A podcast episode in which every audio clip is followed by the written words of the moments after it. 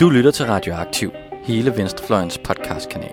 Vi bringer de nyeste nyheder fra klassekampen, dybdegående interviews, nørdede analyser og knivskarpe debatter. Hvis du kan lide, hvad du hører, så husk at følge os på SoundCloud eller din podcast-app, og du kan også smide et like på vores Facebook-side. Så læn dig tilbage, knap bukserne op og nyd en varm kop Rød Radio.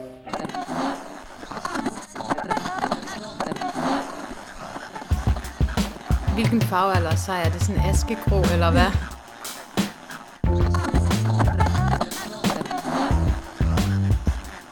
Folk de skal jo mærke i deres indre, hvad der foregår.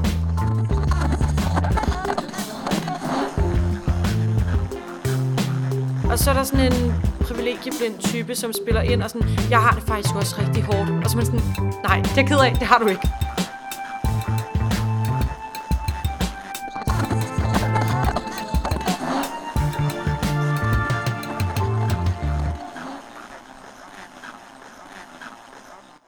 Velkommen til podcasten Venstreorientering. Jeg hedder Kjartan. Jeg øh, er her for forløbig sidste gang. Det er det 10. episode, og det er sidste episode i første sæson af Venstreorientering. Jeg er så heldig at have Camilla og Anne med mig. Hej. Ja, det her det er jo øh, sådan en slags, øh, en slags milepæl. Vores 10. episode, og tak til alle jer, der har, har lyttet med. Det har været en, en fornøjelse også at få input og reaktioner. Noget af det, vi har gjort i uh, i hvert fald en, øh, en række af vores uh, episoder, det er, at vi har givet Asmus, vores gode ven her i Systemkritisk Netværk, som uh, ikke er i landet, en lille opdatering på, hvad uh, der sker her i landet. Og siden vi sidst optog, der har der været valg. Der har været et, et valgresultat, og uh, nu er der uh, regeringsforhandlinger.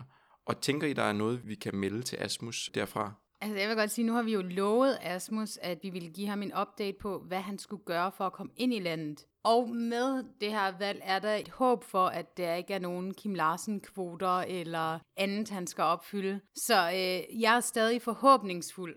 Indtil det modsatte er bevist. Ja, altså med øh, både Radikale og Socialdemokratiet i øh, en koalition, så, øh, så skal man ikke få sine forhåbninger for højt op. Nej, fordi det, der jo skete til valget, det var jo, at der er et nyt flertal. Der er et rødt flertal. Sådan da.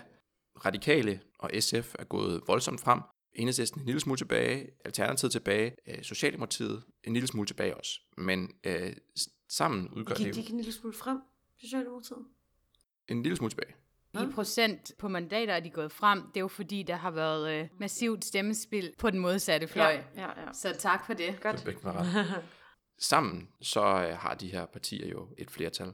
Og øh, nu sidder man jo rundt om øh, forhandlingsbordet. Og hvad tænker I om, om hele den her situation? Både om, om valgresultatet, men også om, øh, om de forhandlinger, som der, som der pågår, og som vi jo hører lidt fra fra medierne. Jeg tænker, altså for det første, så kunne jeg ikke lade være med at være en lille smule skuffet over valgresultatet. Selvom det på papiret ser godt og dejligt ud, og Rød Blok er gået frem og har vundet suverænt. Det er lidt irriterende i sig selv, at man snakker om Rød Blok og Blå Blok, og ikke om de 13 partier, der nu stillede op. Men mm. altså, fred være med det. Ja, jeg tror, jeg var sådan lidt skuffet. Også fordi der var så mange forudsigelser. Øh, Hvad hedder de?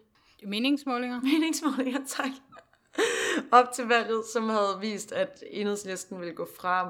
Altså jeg ved godt, de havde et historisk godt valg, både sidste gang og forrige gang, og at det kun at gå 0,9% tilbage, det er ikke særlig meget, og alt er stadig godt, og man ligger højt, og det er på trods af, at SF er tilbage på det niveau, de egentlig bare plejede at ligge på, før de gik med i regeringen, og alt sådan nogle ting. Så jeg synes, der er meget positivt at trække, men alligevel bliver jeg lidt skuffet. Og så noget, jeg har tænkt på nu i forbindelse med regeringsforhandlingerne, det er også, at det er meget, altså i forhold til, at S, de stadig holder fast i, at de vil lave en ren socialdemokratisk regering, så det er meget øh, grundige forhandlinger, der bliver lagt, ikke? Altså det er ligesom om, at der er rigtig mange ting, der skal være klappet af inden, selvom de har tænkt sig at være i en ren socialdemokratisk regering. Altså, det er lidt som om, at både den her regeringsforhandling, og så den, der var i 11, har været øh, sådan virkelig grundige og virkelig langtrukne, hvilket egentlig kunne være en positiv ting, men det bliver udstillet som massive uenigheder, der gør, at man ikke kan føre politik. Og jeg vil bare sige, at der er lige så massive uenigheder på den anden side af midten. Ja, jeg, øh, Jeg er ikke sikker på, at jeg er helt enig. Jeg er enig så langt, at der også er massive politiske uenigheder på højrefløjen. Men jeg synes sådan set ikke, at de politiske uenigheder på venstrefløjen øh, bliver talt unødigt op, for jeg synes faktisk, de er voldsomt substantielle. Øh, og jeg, det ved jeg også godt, at, at, at det, det, det, synes, det synes du også, Camilla. Øhm, så det, det skal jeg ikke skyde dig i skoene, at du ikke gør. Men det er bare for at sige, at ligesom binde tråd til det, som du sagde, Anne, jeg er også voldsomt skuffet over valgresultatet, og det skyldes netop de her substantielle forskelle, der er.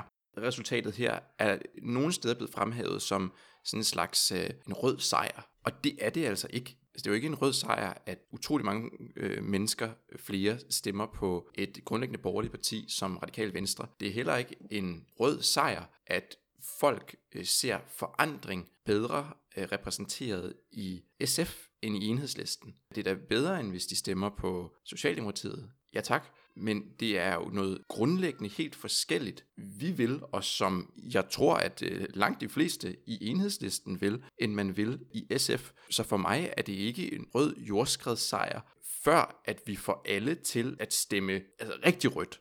Jeg er helt enig, og jeg deler egentlig også øh, begge jeres skuffelse. Jeg øh, kæmper for at være optimist hver dag, fordi det er vi lige nødt til for at holde sammen for os selv lige nu. Men i forhold til det, I begge to har sagt, så er det her valg jo også blevet fremstillet som den mest røde valgsejr siden 70'erne. Hvor sådan, ja tak, Socialdemokratiet er ikke det samme, som Socialdemokratiet var i 70'erne. Nej, præcis, præcis. Så hvad kan vi bruge det til? Det eneste, der det samme er, at de har øh, ruser i logoet og deler ruser ud. Altså. Det synes jeg er en, øh, en helt rigtig observation. Hvad tænker I om noget af det, vi har hørt inden fra forhandlingslokalet? For eksempel om, øh, om de uoverensstemmelser, uoverensstemmelser, der er mellem øh, radikale og så øh, til synligheden faktisk de, de andre partier når det kommer til øh, finansiering af de ting, man gerne vil. Det er jo ikke så mærkeligt, at vi er skuffet over, at radikale de synes, at der skal finansieres noget, inden man kan lave en aftale på klima. Fordi altså, hvis ikke vi synes, at det var forkert, så havde vi jo nok stemt på de radikale. Men jeg kan bare stadig ikke lade være med at tænke, at der må alligevel være ret mange, som har stemt på de radikale, fordi at de synes, at de har haft en seriøs grøn profil, og har håbet på, at de vil gøre noget ved det. De fik jo også en seriøs grøn profil et par dage inden valget, da de uh, gav håndslag sammen med Enhedslisten Alternativet og SF på 70% reduktion af CO2 i 2030. Men ikke før det. Jamen, jeg tænker bare, selvfølgelig skal forslag finansieres. Selvfølgelig skal alting, vi laver, finansieres. Og det ved de andre partier jo ja, også. Ja, det ved de andre også. Jeg tænker bare, nu bliver vi nødt til at få samlet så mange som overhovedet muligt bag den her reduktion på 70% i 2030, og så bliver vi jo nødt til at finde pengene. Der er jo bare ikke en mulighed, der hedder, at vi ikke reducerer, mm. fordi vi ikke lige har pengene. Der bliver vi jo bare nødt til at finde. Og når noget skal finansieres, så handler det jo altid i politik om prioriteringer. Der er ikke noget, der hedder nødvendighedens politik. Der er noget, der hedder, det her vil du prioritere over andet. Og det er det, jeg tror øh, er mit største problem med de radikale. Det er, at de kører ind på sådan en borgerlig nødvendighedens politik. Og det er jo der, hvor det blandt andet er kommet frem, at de radikale efter sigende skulle ønske en finansiering ved, at man øger øh, arbejdsudbuddet på 30.000. Og det kan godt være, at det ikke lyder som, som særlig mange, men det er altså rigtig mange mennesker. VLAG-regeringen fik øget arbejdsudbuddet med 5.000, havde målsætninger om 60.000, men nåede kun 5.000. Så det er altså rigtig, rigtig mange mennesker, man på den ene eller anden måde skal have ekstra ud på arbejdsmarkedet. Ikke nødvendigvis i job, fordi det er jo det, man gør ved at øge arbejdsudbuddet, men til, til rådighed for arbejdsmarkedet. Og det sker jo, må vi jo bare indse, det sker jo som oftest ved, at man presser folk på nogle øh, helt forfærdelige måder. Jeg skulle lige til at sige, det sker desværre ikke ved, at man siger, Nå, så tager vi lige nogle flere flygtninge, som tit er i den arbejdsdygtige alder og kan blive en del af arbejdsudbuddet eller åbner grænserne. Det får de jo ikke Socialdemokratiet med på, så det kommer til at være øh, reformer og stigende pensionsalder og fortsat kontanthjælpsloft og hvad ved jeg. Ja, så det er jo en af, de, en af de store knaster, der er i forhandlingerne. Men jeg synes heller ikke, vi skal lade os øh, spinde for meget ind i, at det er det eneste problem, fordi der er jo substantiel forskel mellem Socialdemokratiet og så de andre partier, også når det kommer til den økonomiske politik, men, men særligt øh, når det kommer til selvfølgelig øh, til udlændingen. Så øh, det er jo ikke sådan, at vi har øh, radikal venstre som, øh, som skurken her. Det er, jo, øh, det, er jo, det er jo et ansvar, der, der, der hviler på alle skuldre. Og det er jo også et fælles ansvar. De radikale har jo sådan en frygtelig magtfuld position, men som også er kunstigt oppustet, fordi jeg tror ikke på, at de går øh, til den anden side men de kan tro med det, fordi de er et øh, centerparti. Det kan enhedslisten jo ikke gøre på samme måde. Nej, det kan man ikke. Og derfor så vi under øh, Helle Thorning-regeringen, at de radikale fik så massiv magt. Og det tror jeg er min største frygt lige nu, at de radikale har fået et godt valg, og at øh, der er nogen, der har været taktiske fra den anden fløj og øh, luftet, mere end luftet, skrevet bøger om idéer øh, om øh, centrumregeringer. Vi får se. Tiden vil vise, hvad der kommer til at ske, om, øh, om du havde ret i at være optimist, Camilla, eller om øh, pessimismen var fuldstændig på sin plads. Vil I ikke øh, love mig, at uanset hvad der sker, så bliver vi ved med at være optimister, fordi vi er jo nødt til at kæmpe videre. Jo, optimister for, øh, hvad den rigtige venstrefløj kan udrette. Ja, Måske ikke, for nød- fremtiden. ikke, ikke nødvendigvis øh, optimister på, hvad, hvad dem i regeringskontorerne udretter. Nej, men for fremtidens venstrefløj. Det, det lover jeg.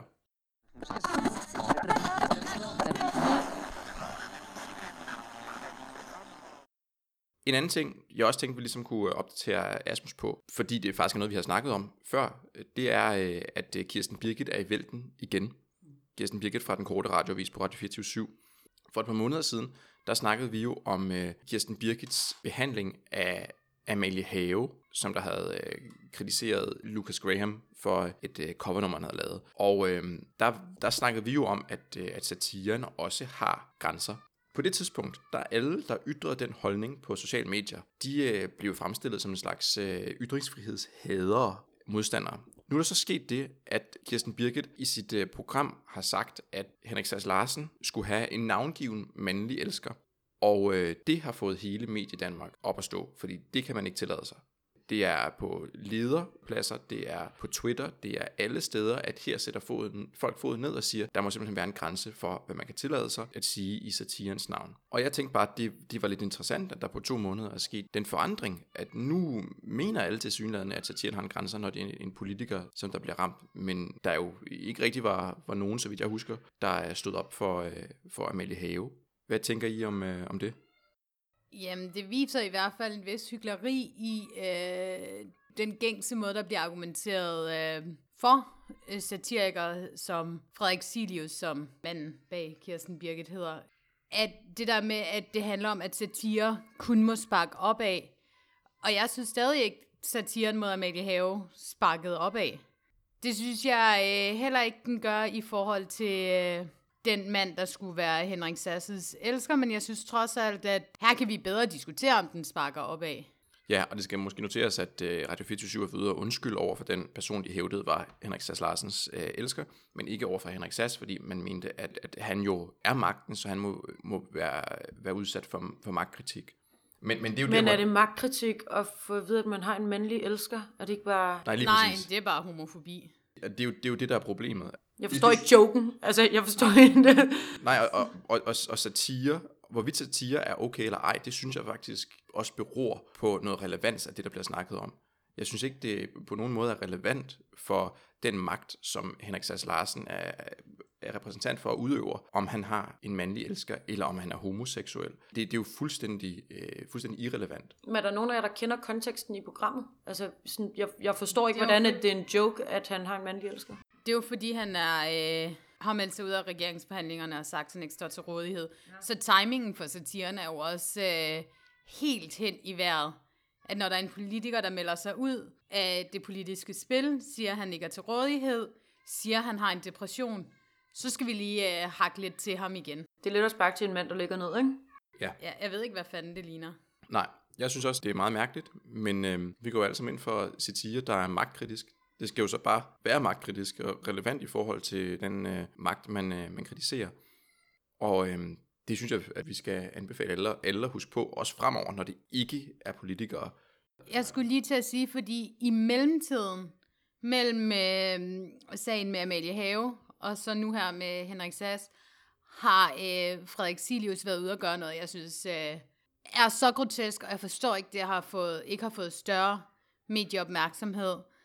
Han gik som Kirsten Birgit ud og gjorde grin med en øh, social mediebevægelse, der hed Bryd Tabuet, hvor folk delte deres øh, oplevelser med psykiske sygdomme og forskellige psykiske lidelser. Og han skrev et tweet, hvor han sådan fremstillede det som noget ynk, der var lidt ligegyldigt. Han skrev et eller andet med, at han havde øh, en kollega, hvis kones søster havde det skidt, eller noget i den stil. Og det forstår jeg ikke, at folk ikke hakker ned på og siger, at det er bare for det første langt over grænsen, men tjener heller ikke noget formål andet end at begrænse folk, der ikke har en stærk stemme i, for, i forvejen, mulighed for at ytre sig. Men jeg tænker bare, det der, hvis det sådan er framet rigtigt, så kunne det også godt være en kritik af nogen, der i virkeligheden er ret privilegeret, men bare gerne lige vil sparke ind i den der kampagne. Og hvis det netop er sådan en kritik af, okay, du har engang haft en dårlig dag, ej, var det synd for dig, men der er jo faktisk en rigtig kampagne herude. Det der tweet kunne man bare godt lave på en måde, så det var okay, synes jeg. Det kan godt være, man kunne det. Jeg synes ikke, det var okay. Og det var overhovedet ikke sådan, det var sparket ind, synes jeg ikke. Det tænker jeg også, altså det kan man jo ikke skille ad, når det er social mediehistorier, hvorvidt folks historier er oprigtige. Nå, men, altså nogle gange, så kan jeg da også godt tænke, at der kører et eller andet mega, en mega vigtig debat, og så er der sådan en privilegieblind type, som spiller ind og sådan, jeg har det faktisk også rigtig hårdt. Og så er man sådan, nej, det er ked af, det har du ikke. Og nu skal du stoppe og lige lade dem, som faktisk har problemerne, komme lidt til ord, eller... Ja, det forstår jeg godt, men så må du jo angribe, gå ind i debatten med den person, eller et eller andet, i stedet for at skyde en hel bevægelse ned.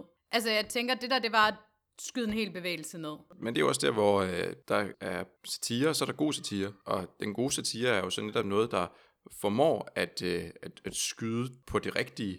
Mm. Fordi jeg synes også sagtens, at, at, at man kan være satirisk over det, som, som du nævner, Anne, at øh, der er, er nogen, som der ofte bruger nogle kampagner på en måde, som, det, som faktisk ender med at gå ud over dem, som det, det, det i virkeligheden skulle, øh, skulle handle om. Det var heller ikke mit indtryk, at, at den måde, det blev gjort på i, i det her tilfælde, øh, fra Kirsten Birgit, tog de folk seriøst, som faktisk delte ud deres seriøse oplevelser.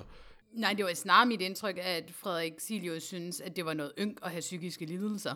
Det, præcis, det tror jeg, det er en indtryk, som de fleste blev ja. ladt tilbage med af det. Men man kunne godt have lavet, jeg synes sagtens, man kunne have lavet relevant satire over de mennesker, som der privilegieblindt bruger nogle af de her kampagner. Så langt er vi enige. Fedt.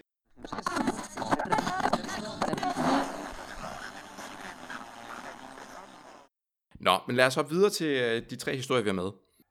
Jeg lægger ud, mm. og øhm, vi skal til, øh, til Hormuzstrædet, og øh, det skal vi, fordi at der i sidste uge var to tankskibe, der blev angrebet af torpedoer, missiler, miner, man ved ikke helt, hvad det var. Men et japansk og et norsk eget øh, tankskib blev i hvert fald angrebet, og øh, besætningen blev evakueret, og øh, så fik vi ellers at vide af øh, amerikanerne, Mike Pompeo, udenrigsministeren, at det var iranerne, der havde gjort det. Iranerne sagde, det var ikke os. Hvorfor anklager jeg også for det. Det er konfliktoptrapning. Og øh, så havde man lidt øh, den debat nogle dage, indtil der så er et øh, amerikansk dronefly, der bliver skudt ned af iranerne. Det indrømmer de selv. Amerikanerne siger, at øh, det var, ikke var over iransk øh, luftrum. Iranerne siger, at det var det. Og så har vi ellers øh, optrappet konflikten endnu et trin. Det her, det sker jo i en kontekst af, at Donald Trump sidste år trak USA ud af atomaftalen med Iran, og man gennemførte økonomiske sanktioner. Hvad siger I til den her situation? Hvad, hvad tænker I om den? Jeg tænker, at det er så koldkrigsagtigt, at øh, jeg slet ikke kan begribe, at det sker i dag. På en eller anden måde, så har øh, sådan den her koldkrigsretorik og konfliktoptrapning på sådan en meget subtle øh, måde, hvor det ikke er øh, direkte kampe mod hinanden og eksterne, der bliver ramt og sådan noget. Det har jeg altid tænkt som noget, der hører før min levetid til. Jeg ser så mange paralleller, og øh, jeg synes, det er sygt uhyggeligt ja, jeg tænker meget over, hvor langt er man villig til at gå for at spille med musklerne. Hvor mange øh, proxykrige skal vi se, eller øh, mindre konflikter, men med civile tab i den her konflikt.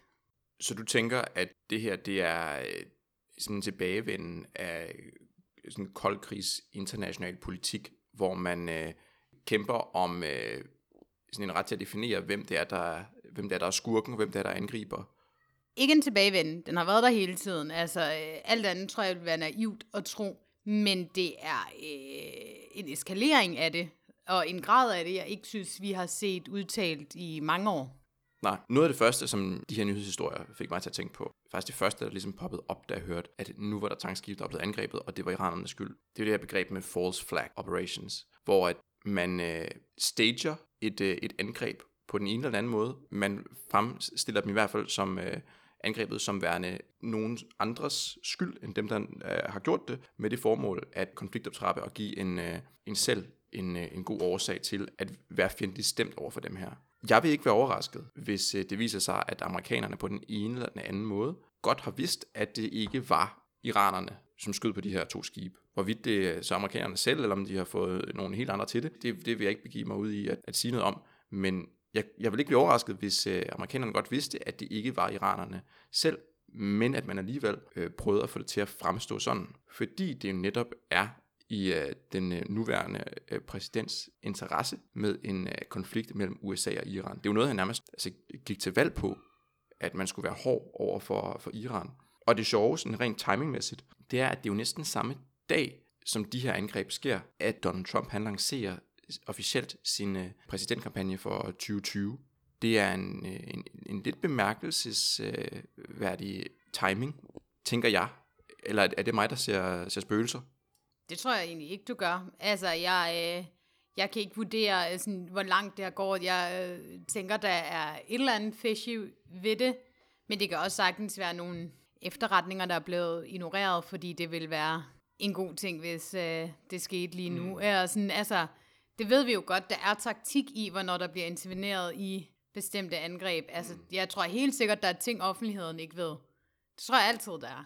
Grunden til, at jeg siger det, det er jo også øh, fordi, at amerikanerne har en historik med den her slags false flag øh, operations, eller i hvert fald med at, at fremstille øh, ting, der sker i den her region på en bestemt måde til deres egen fordel.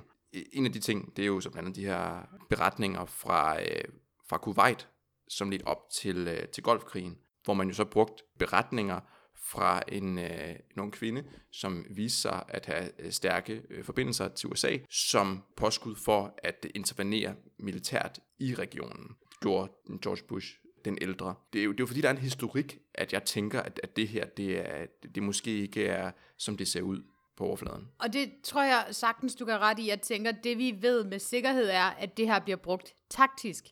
Det er det, vi først og fremmest skal forholde os til, fordi det er vildt ulækkert og skadeligt for verdenssamfundet. Ikke kun for en bestemt region. Ja, det er jo helt fucked. Ja, det synes jeg er meget rigtigt. Ligegyldigt om det så er Iran, der har stået bag.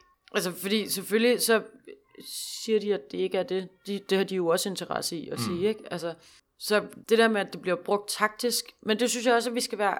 Det er jo ikke nødvendigvis forkert at bruge ting, der sker i verden taktisk i sin egen politik. Det vil vi jo også gøre, hvis vi skal være ærlige. Vil vi ikke? Det er et godt spørgsmål. Ja. Og det er også et uh, godt spørgsmål om, hvorvidt det, det er okay at gøre. Jeg tror som udgangspunkt ikke, at jeg vil synes, det var okay at fremstille ting på en anden på en, på en måde, som ikke er i overensstemmelse med sandheden, for at fremme egne interesser. Og så tror jeg, jeg tænker, at det er jo også øh, helt uanfægtet, det her. At det er også det store problem. Altså sådan, hvis man går ind i en politisk debat og sådan, om, hvordan man læser verdenssituationen, så bruger man selvfølgelig trækker på eksempler, der støtter op om ens pointer, men så er det ikke uanfægtet af andre. Jeg tror også, det er det, der er problemet, at det er nogen, der er en stat, der er så magtfuld. Pro- problemet er jo også, at når der så er andre, der gør det, så synes vi, det er forfærdeligt. Altså når øh, kineserne laver propaganda, så det er jo ikke nødvendigvis heller alt sammen i uoverensstemmelse med sandheden. Det er jo bare en bestemt vinkling af sandheden. Ligesom man kunne sige, at amerikanerne vinkler det her hvis vi bare antager, at det er sandheden, det var iranerne, så bliver det også vinklet på en bestemt måde. Og vi, vi synes jo, det er latterligt, når øh, kineserne gør det, og det er farligt, og det viser, at de er antidemokratiske, og de øh, holder befolkningen i de angreb. Det er jo ikke de helt samme konnotationer, som giver, når amerikanerne gør det. Og det tænker jeg, det er i hvert fald et problem. Det jeg mener er bare sådan, hvis vi bare antager, at der ikke bliver holdt øh, nogen helt essentielle oplysninger skjult, Iran, de på en eller anden måde angreb de her to skibe, hvis man så sidder som Donald Trump, så er det jo ikke så mærkeligt, at man ligesom udnytter det til at gå ud og sige, se hvad jeg sagde, jeg havde ret. Altså, det er da rigtigt, at det er rigtig fin timing og sådan noget, men, men man prøver vel altid, altså man håber vel altid på, at der er et eller andet, man sådan kan hænge sine argumenter op på ude i virkeligheden, ikke? Det håber jeg ikke, at han håber på, at der sker ting mod andre mennesker. Det kan sgu godt være. Men, men det tror jeg faktisk, at øh, vi er et sted, hvor det, hvor det kan tage os lidt videre. Fordi der kommer også et spørgsmål ind her, hvorvidt man selv er medskaber af den virkelighed. Mm. Ja. Øh, og det må man jo sige, at det er man jo Ja. som amerikaner. Altså, øh, selv hvis det er iranerne, der har stået bag det her angreb, så har, øh, sker det jo en kontekst, som øh, vi har snakket om lige før, at, af at øh, man har øh, trukket ud af atomaftalen, og at man har gennemført økonomiske sanktioner. Hvad tænker I om den, hele den større situation, der er mellem øh, Iran, USA, Europa, som jo øh, har ændret sig efter atomaftalen, og igen efter amerikanerne trak sig ud? Og som faktisk ændrede sig også, før de trak sig ud af atomaftalen. Noget af det første, Trump gjorde, var jo at øge militærstøtten til Saudi markant. Og der er jo en magtkamp, en lokal magtkamp mellem Iran og Saudi, som USA og Rusland altid har blandet sig i. Rusland støttede Iran med midler og øh, USA Saudi. Men det er jo også en optrapning, når en af parterne øger støtten.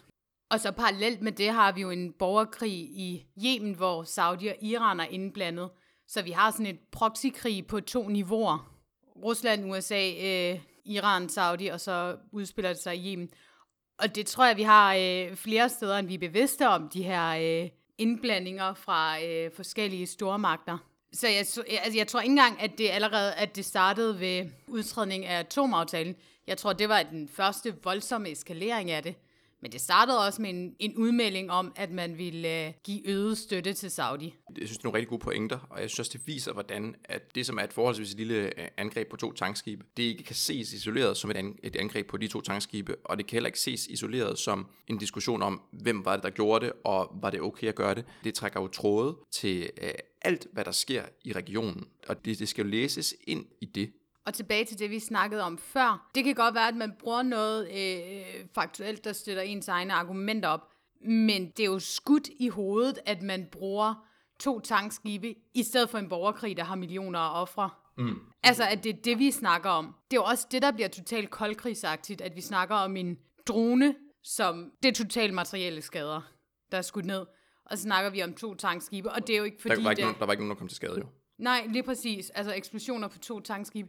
At det er det, der får hele medieverdenen op i det røde felt, og politikerne til at øge, øh, retor- eller statsledere til at øge retorikken mod hinanden. Det er ikke, når der er øh, millioner af menneskeliv på spil.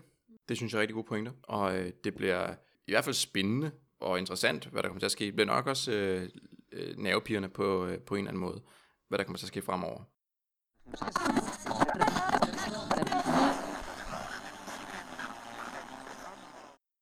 Skal vi øh, gå videre til øh, næste historie? Det er dig, Anne. Ja, jeg havde tænkt, at vi skulle snakke lidt om Dannebro. Fordi den 15. juni, der var det Valdemarsdag, også kendt som Dannebros fødselsdag. Og i år, der blev Dannebro efter savnet 800 år gammelt. Det afsted kom en hel masse fejring, og man kunne næsten ikke se andet i nyhederne den dag, og alt var meget festligt, bortset fra det af festlighederne, der regnede væk. Og så øhm, fik det mig bare til at tænke over nationalisme og sådan, altså, hvor meget det er okay, og hele det her med, at folk siger, når de kommer til Danmark, at vi bruger vores flag meget mærkeligt, og sådan, altså, så det vil jeg gerne snakke lidt om, hvad I tænker om øh, Dannebrogs fejring, og om hvordan vi bruger vores flag i det hele taget, og om nationalisme så måske sådan lidt længere hen i samtalen. Bare lige for at smide nogle små emner Ja, herude, ja, vi ja, lige kan tage præcis. fat på. Tak. Så griber I bare, hvad I har lyst til. Altså, jeg synes, jeg synes det du siger øh, med, at man tit hører fra udlændinge, at øh, danskere har et weird forhold til, der, til Dannebro. Det er helt rigtigt. Altså, det er jo nærmest et religiøst forhold. Det er så også et religiøst flag, der er et kors i. Øh, og det skal vi ikke glemme. Men øh, noget af det værste, tror jeg nærmest, du kan gøre i, i nogen meget nationalistiske danskers øjne, det er jo at brænde Dannebro af. Eller øh, komme til at tabe det på jorden, når du skal hejse den. Gud forbyde det. Men ja, der er noget vildt interessant i den måde, vi bruger flaget på, fordi vi har det på fødselsdagskager. Det har man ikke særlig mange steder i verden, hvis andre steder. Vi øh, har det på juletræet. Jeg kunne heller ikke forestille mig, at øh, amerikanere putte Stars and Stripes på juletræet. Nej. Vi har det ved alle vores sommerhus. Alle sommerhusområder, der er der bare flagstang på flagstang på flagstang Ja. flagstang. Og på en eller anden måde, så tænker jeg, at det taler ind i sådan et øh, nationalt selvsyn, som sådan et, øh, et hyggeligt øh, lille land med hvide stakitter og... Mm. Øh, Blå himmel og rød Dannebro. Ja, ja, altså sådan øh, Morten Messerschmidt øh, fortidsfetichering i, øh, i fuld ud- udblomstring, ikke? Jeg tænker, at det forholdet er ret øh, gennemsyrende for samfundet, men, men også på en eller anden måde øh, afslappet til tider i hvert fald. Det her med, at det, det kan godt være, at vi ikke må brænde det af. Altså, jeg, jeg vil personligt ikke øh, blive fornærmet, hvis øh, der var nogen, der gjorde det, eller hvis nogen der kom til at tabe det. Vi putter det på kager. Det er jo heller ikke, altså det er jo, Det er meget afslappet. det er meget afslappet at putte det på kage, og også meget dansk, at det skal der øh, på en kage. Jeg synes, det er ret interessant, hvordan vi har det med flaget, og hvordan at noget, der er nationalt, nationalt religiøst, har noget med fødselsdag at gøre. Det giver jo ikke sig selv. Hvor, hvorfor skal det på fødselsdagskort, eller hvorfor skal, vi, skal der pyntes op med flag, når det er fødselsdag? Hvad er det, de ting har med hinanden at gøre umiddelbart? Så er det jo bare en markør for, at det er en fødselsdag for en, som der til, tilhører et dansk fællesskab. Men det er jo noget større end det. Altså sådan, det er jo sådan gennem symboler at lave sådan en romantisk idé om, at du er en del af nationen, nationen er en del af dig. Og vi skal også passe på, at vi ikke gør det for uskyldigt. Fordi det er øh, en stor del af den her sådan romantiske nationalisme. Helt sikkert. Men jeg vil så også sige, altså alle de her ting havde jeg aldrig tænkt over, før end at jeg mødte udlændingen, der var sådan, what's going on with your flag? Why is it everywhere? altså, jeg havde aldrig lagt mærke til, at det ikke blev brugt på samme måde i andre lande. Jeg havde aldrig tænkt over, at det var underligt, at vi havde det mange steder. Altså, jeg havde heller aldrig tænkt over, altså hvis der er nogle steder, hvor det ikke er der. Eller sådan. Altså, det er ikke fordi, at jeg lægger mærke til, hvis, Dan, hvis Dannebro ikke hænger oppe. Eller, altså, jeg tror bare sådan, det er bare lidt tradition for mig, og det er måske lidt ukritisk, men, men sådan, det er ikke noget, jeg på den måde har tillagt større værdi, hverken den ene eller den anden. Men det er jo næsten sådan, ideologi virker bedst, ikke også? Det er, når man ikke, øh, når man ikke tillægger det no, nogle værdi, når man ikke ser det. Når, når, når det bare ligesom er en naturlig del af det, at øh, man skal have et fødselsdagskort, og så skal, man, skal der selvfølgelig være et, være et flag på, ikke også? Det fordi du har jo helt ret, Camilla. Jeg er helt enig. Det, er jo, at det kan godt være, at det er øh, gennemsyrende, men afslappet. Det gør ikke, at det ikke har altså politisk, øh, ideologisk kæmpestore konsekvenser. For det synes jeg, det har. Altså et flag er jo kun det er jo kun inkluderende, hvis alle folk kan, kan se sig i, i det. Det er jo også kun inkluderende, hvis det er, er ekskluderende for dem, som der så ikke kan se sig i det. Og på den måde, så synes jeg faktisk, at, at altså flaget og nationalisme generelt er problematisk, uanset hvilken form det har. Det er ikke noget, jeg kan se mig, se mig fri for, øh, selv at være underlagt overhovedet. Men, men jeg synes faktisk, det til hver en tid er problematisk, uanset om, om vi gør det i store øh, taler, forgrummede taler om det nationale fællesskab, eller om vi gør det igennem øh, flag til en fødselsdag, så synes jeg, det er en, en mærkelig og uvedkommende og lidt og ubehagelig ting, at vi hele tiden skal vise over for hinanden, at vi tilhører det samme fællesskab. Specielt fordi vi jo ikke tilhører det samme fællesskab. Når man står i, i parken til, til landskamp, og man er malet samme farve, som øh, Lars Seier er, Jamen, så, så det udstiller jo, hvor bizart det er. Jeg har da ikke, jeg har da ikke noget som helst til, til, til fælles sådan, værdimæssigt med Lars Seier. Hvilken farve er Lars Seier? Er det sådan askegrå, eller hvad? som udgangspunkt, jeg skal gå ja, men, men jeg, altså, jeg, jeg tror godt, at, at han kunne få et par øh, sådan rød-hvide flag på kinderne malet. Det kunne, godt, okay. kunne han godt gøre. Men ja, det er meget godt, du lige griber fat i det der med fodboldkampen, fordi det var nemlig også der, jeg vil hen nu, at jeg føler mig jo også som en del af det rødhvide fællesskab. Det er ikke noget, jeg går og føler mig som en del af til daglig.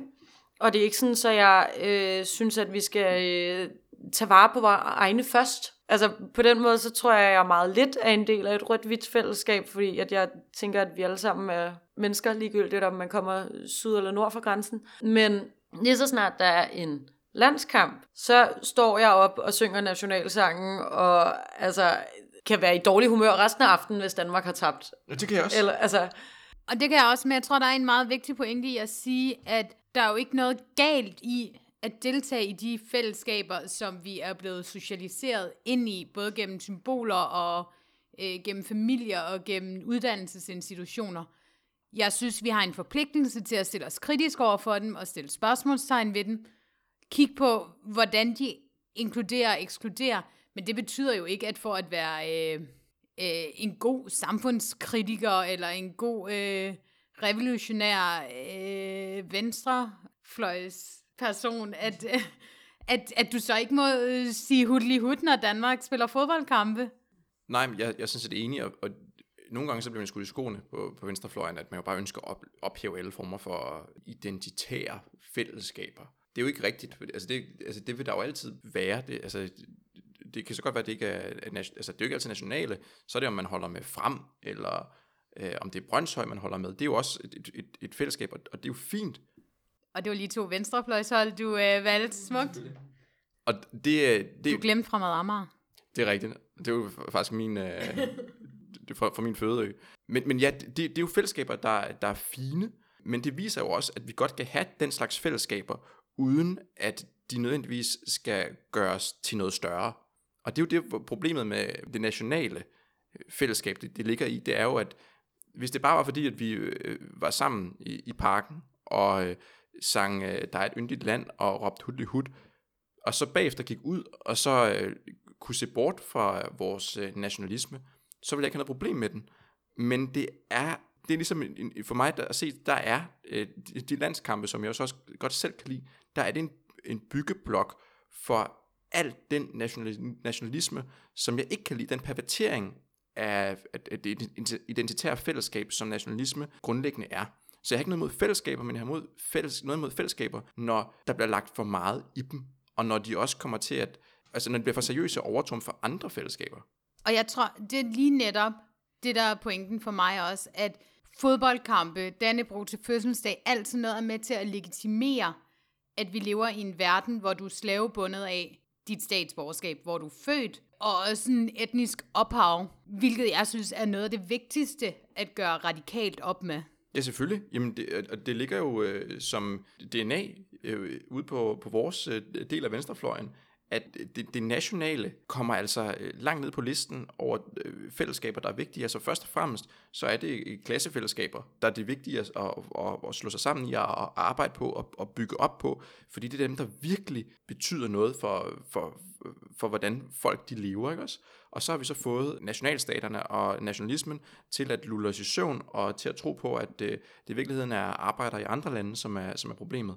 Jeg, jeg, jeg synes faktisk, det er et problem, at jeg er så begejstret for landsholdet i hvert fald til tider, og at, øh, at jeg kan stå sammen med Lars Seier og fejre dem på grund af den kontekst, der er udenom det. Hvis den kontekst, kontekst ikke var der, og hvis vi havde fået nedbrudt grænser, og hvis øh, ens rettighed ikke blev defineret ud fra, om man, man har et, øh, et dansk pas, så, så, så, så ville det være helt fint det der, men så længe at den store ramme af nationalisme, øh, af nationalstaten, så har jeg altså dårlig smag i munden over, over flag alle steder, over danskhed alle, alle steder.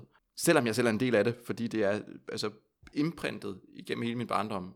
Igen, men det, det er vi jo bare nødt til at være bevidste om, at vi er også indlejret alle de her strukturer, og det betyder jo ikke, at vi skal øh, flytte ud i en skov og leve af roer, vi selv producerer, eller et eller andet, og melde os ud af alting. Nej, hvor fanden skal vi ej? Vi skal bare være øh, opmærksomme på det. Mm. Snakke om det. Kritisere det. Mm. Helt enig.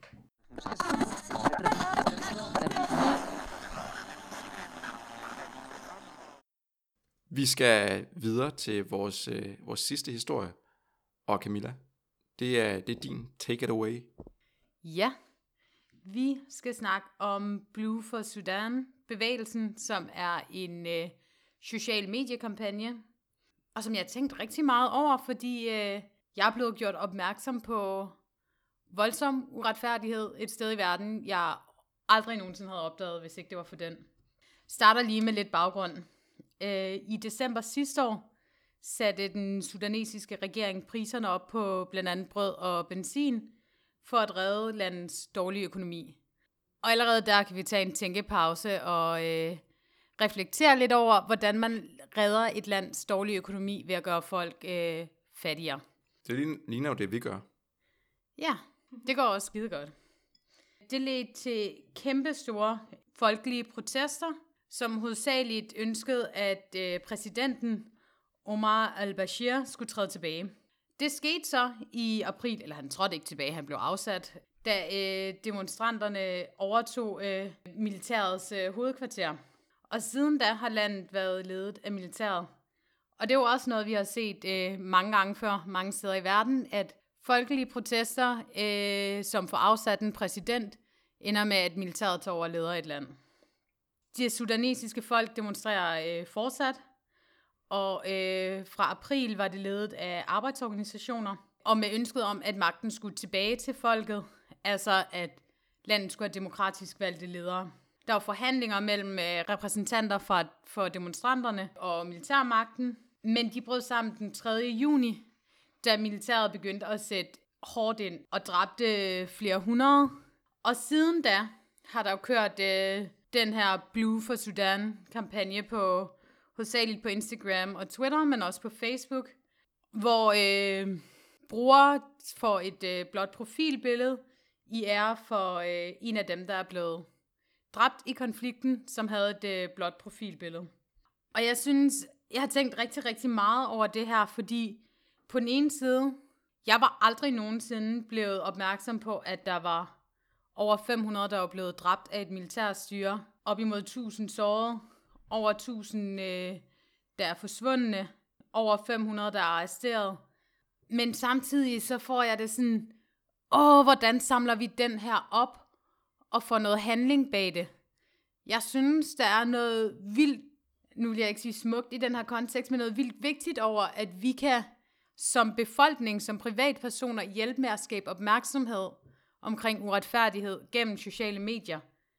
Men jeg synes, vi mangler at finde ud af, hvordan vi samler den op og lægger øget pres på politikere. Det kan i og for sig også godt være vores egne, for at de skal gribe ind gennem øh, verdenssystemet. Eller hvordan vi giver øget støtte til de organisationer, der hjælper ofre, eller et eller andet. Så det vil jeg egentlig godt spørge jer om. Hvordan tænker I, at vi tager skridtet videre med de her sociale mediekampagner? Og for eksempel nu her, hjælper med at gøre en forskel for øh, det sudanesiske folk og deres kamp. Jeg vil i hvert fald sige, at jeg tror ikke, at sociale mediekampagner øh, har den gennemslagskraft, de måske burde have i forhold til, hvor meget tid vi bruger på sociale medier. Vi snakker meget om, hvor meget sådan, sociale medier øh, ændrer vores liv og ændrer politik osv. Jeg synes stadig, det er ret begrænset, hvor mange sociale øh, mediekampagner, jeg ser, som rent faktisk skaber forandring der tror jeg simpelthen stadig, at øh, vores magthavere ikke er øh, bange nok for ord, der, der skrives på internettet. Jeg tror simpelthen stadigvæk, at det, der har en effekt, det er sådan de fysiske manifestationer. Og jeg, her tænker jeg særligt på, øh, altså sådan den, på klimabevægelsen, altså som jo er en af de få bevægelser, som der lader til faktisk at, den har jo faktisk rykket noget, nu ikke også lader det til. Det er jo ikke sket online. Det er selvfølgelig også sket online, der er sket mobilisering online, men det er jo fordi folk står ud foran Christiansborg hver torsdag. Det er jo fordi folk går klimamarsch demonstrationer gennem hele byen i et hobetal. Det er fordi man har sådan nogen som uh, Extinction Rebellion, som laver sådan noget mere uh, markante, sådan voldsomme fysiske manifestationer og lukker politikere ude og så videre. Det er jo det, der rigtig har sat spor, tror jeg. Så, så jeg er helt enig i, at tricket er, hvordan går man så fra hvordan går man fra de sociale medier og så til at skabe forandring? Og til at være, der tror jeg altså, det fysiske manifestationer, det, det, det er det vigtige. Men okay, kan vi prøve at være lidt mere konkrete her? Altså, skal vi blive inspireret af Extension Rebellion og gå ud og lave civil ulydighed for Sudan? Altså, jeg, jeg tror, at noget lidt vigtigt her er, at øh, social mediekampagner er rigtig fint, men det er ikke dem, tror jeg, der skal tages videre ud. Jeg tror, at det er kampagner, der i forvejen kører altså i den virkelige verden, som så kan få et ekstra løft af også at komme på de sociale medier. Det synes jeg er en rigtig, rigtig god pointe. Men, Æh, også for... Der er jeg uenig. Eller Okay. jeg vil faktisk sige, for eksempel med den her kampagne, det var ikke noget, der havde ramt Europa, hvis ikke det havde været for sociale medier. Der var ingen, der anede, det foregik. Der var ingen af de store medier, der gad skrive om det. Men spørgsmålet er så bare, om det netop lykkes med at mobilisere folk. Fordi det er der, hvor jeg tror, at Anne hun kan have en pointe, at hvis man skal lykkes, så er det ikke, så, så er det ikke, det er ikke det samme, om folk bliver mobiliseret online, eller om der først er en mobilisering af kræfter, der vil skabe forandring, som der så bruger øh, online-platform øh, til også at sprede deres budskab. Og det er sådan, jeg forstod det, du sagde. Nå, det, det er jeg egentlig enig i, men jeg øh, tænker, det første skridt, og det er egentlig uanset hvad det handler om, det er, at vi bliver oplyste om det. Og det er det, der lykkes for de her Facebook-kampagner, eller sociale mediekampagner.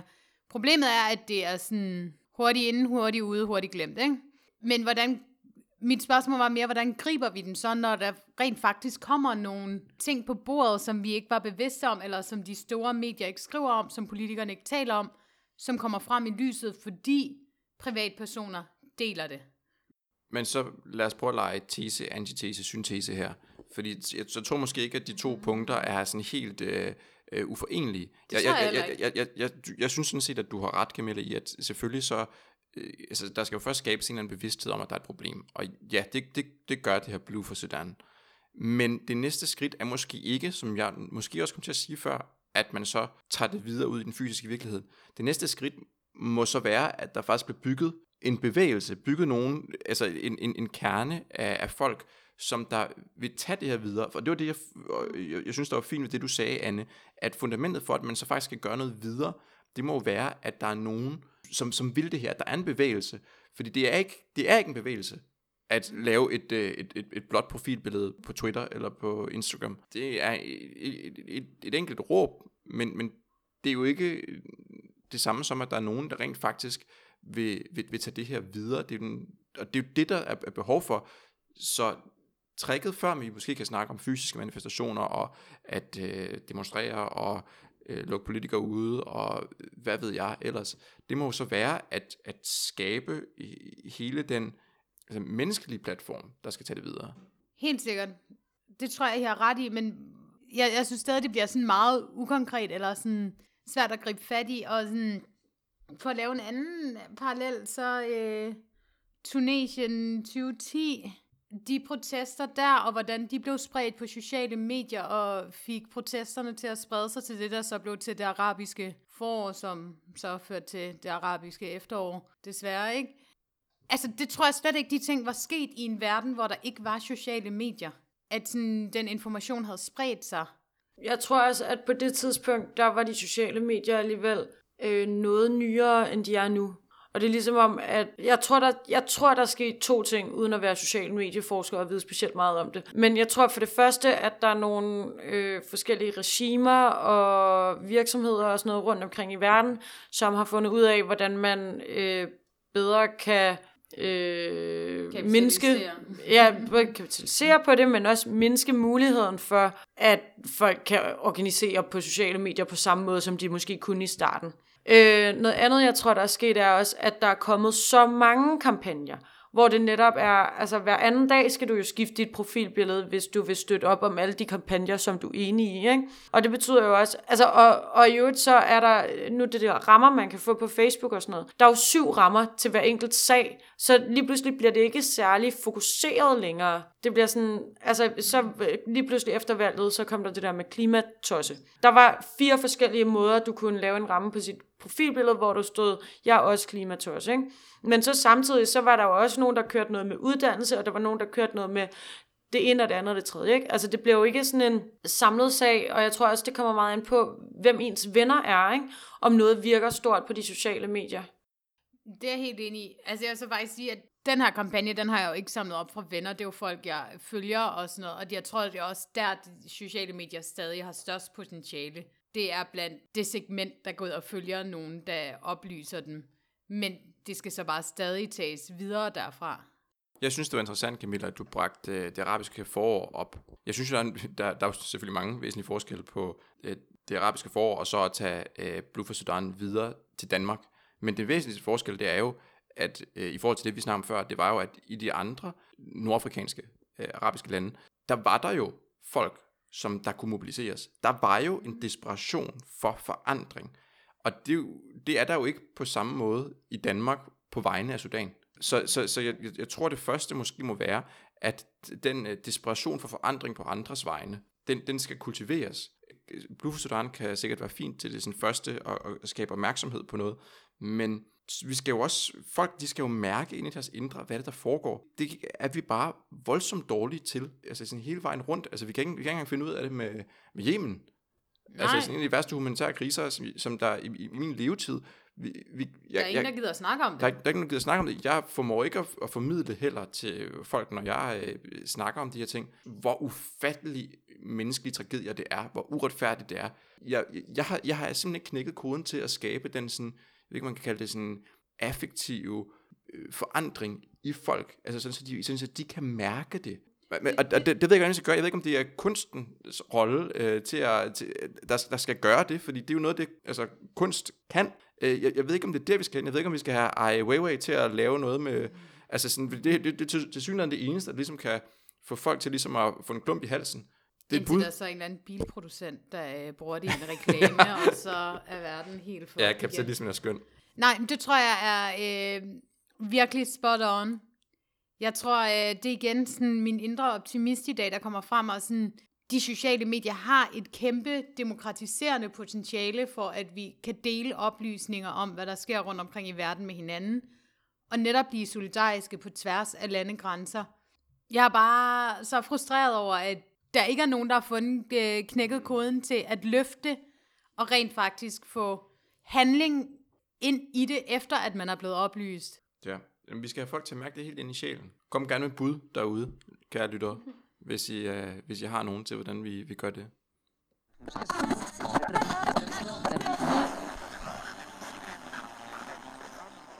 Så kom vi også uh, lidt rundt fra uh, Hormuzstrædet til uh, Sudan til Dannebrogs fødselsdag. Det har øh, været en fornøjelse igen i dag at øh, diskutere med jer. Det har også været en fornøjelse at, at lave den her første række venstreorienteringsprogrammer. Det er jo som sagt øh, 10. og sidste episode i øh, første sæson af venstreorientering, og igen skal det lyde en stor tak til alle jer, der har lyttet med. Vi øh, vender stærkt tilbage på et tidspunkt.